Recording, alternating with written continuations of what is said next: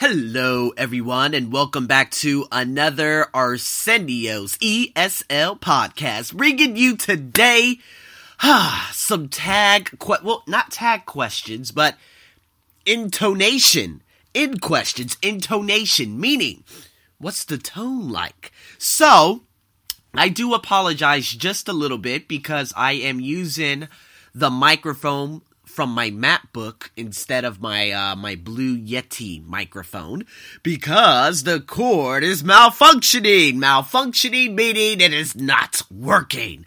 You know how technology is. So here I am speaking from my MacBook microphone, which is pretty good.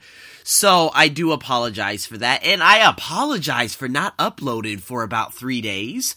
Uh, I got sick. You could probably hear it just a little bit in my voice. It sounds like there's a lot in my membranes. Uh, and that is correct. Uh, I am still getting over it, but I feel so much better this morning and I sound very good compared to yesterday. So here I am today giving you another episode. So let's talk about intonation. Now, I, again, I'm going to tell you that I have been teaching a doctor and she's going to take an exam and she has already taken the exam uh, to become a radiologist in America. And there is a there was a big big problem uh, with that specific exam because she did not pass primarily because of her accent. Now, she was telling me that there were Indians that had their acts, you know, they have different accents, uh, but they were able to pass, and she wasn't sure why she didn't pass, and I actually listened to her. I understand her, but I know some of, of course, the American doctors, or whatever you want to call them, the examiners, they're very picky. So maybe it was when she was asking questions. So we began to go over intonation in questions. Now, of course, in books that I have been reading and in research I have been doing, intonations, you basically have in a yes or no question, if you are asking a question and you want a simple yes or no, you use a rising intonation at the end. Now, in a WH question, you use the falling intonation at the end. And normally, it could sound like a roller coaster. So, for an example, is that is that on sale? Is that on sale? Is that on sale? Now, is that a rising or a falling intonation? Now, I know exactly what you guys answered. Obviously, that is a rising intonation. However, if I'm asking if I am at the store and I want someone to give me a full answer, not a yes or no answer, I would basically use a WH question.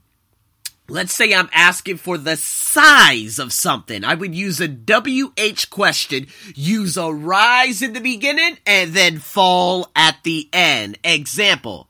What size is this? What size is this? What size is this? You see, size, I emphasized the size and then I dropped it back down. Is this? Now, do, now, if you ask me, okay, Arsenio, do you use this living in Thailand or, you know, throughout your days? Now, exactly. Did you just hear that? Did you just hear that? I said throughout your days. You see, I probably do unconsciously uh, and I don't even realize it. Do you understand what I'm saying? So maybe sometimes I do, maybe sometimes I don't. So let me give you another example. If I'm asking for a specific color for a jacket, I would say, Do you have this in blue? Do you have this in blue? Now, do you have to, of course, uh, what is it, enunciate every word? depends on if you're going to take an examination such as what my student has to take. Now, example, where are the fitting rooms? Where are the fitting rooms? You see that? it could, where are the fitting rooms? Where are the fitting rooms? So if you just say, where are the fitting rooms? That sounds a little bit weird. You have to say, excuse me, where are the fitting rooms? So it's kind of, excuse me, where are the fitting rooms? Sometimes it has the rise, sometimes it doesn't have the rise. So this again is American pronunciation and enunciation. It could be very it could be very difficult. I would love for you guys to go over this on my blog, of course, at thearseniobuckshow.com. Please go over this because, well, this could help you a lot in terms of test, in terms of your pronunciation. Now, I'll give you two more. Did you go to the party? Did you go to the party? Is that a rise or is that a fall? I'll give you one last one. Where is the party? Or you could say, where is the, where is the party? See, sometimes, and this is when I'm asking for directions to the party. Right? So I'm asking directions to how to get to the party. So, if I do this in just natural, everyday English and I say, excuse me, where is the party? So you hear that I say is, is very much emphasized, but then I drop it, but then I say party, just a little bit. So where is the party? Where is the party? So you hear my voice go up just a little bit at the end. Um, now, British English, they would say, excuse me, where is the party? Now, their intonation is much, much different. So that's why this specific student that I have been teaching, she needs to learn with an American teacher because she needs to learn the American accent, not the British accent. Our intonations are so much different. This is why I never taught intonation within the books at my previous job because it was all British. Now, do you want the British intonation or do you want the American intonation? because it's much, much different. So, with that being said, you guys can actually go over this and practice. Again, is that on sale? What size is this? Do you have this in blue? Where are the fitting rooms? Did you go to the party? Where is the party?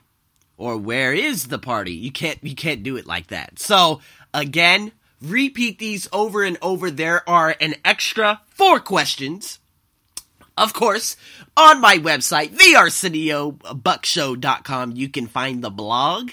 And if you have any questions or if you want me to go over anything specifically, please don't be shy.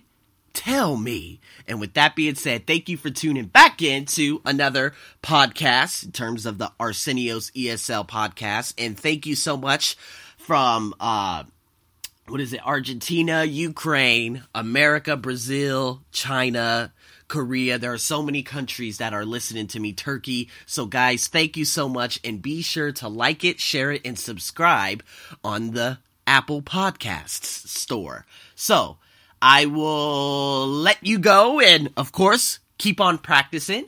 And be sure, be sure to tune into the next podcast. This is your host, Arsenio, as usual, over and out.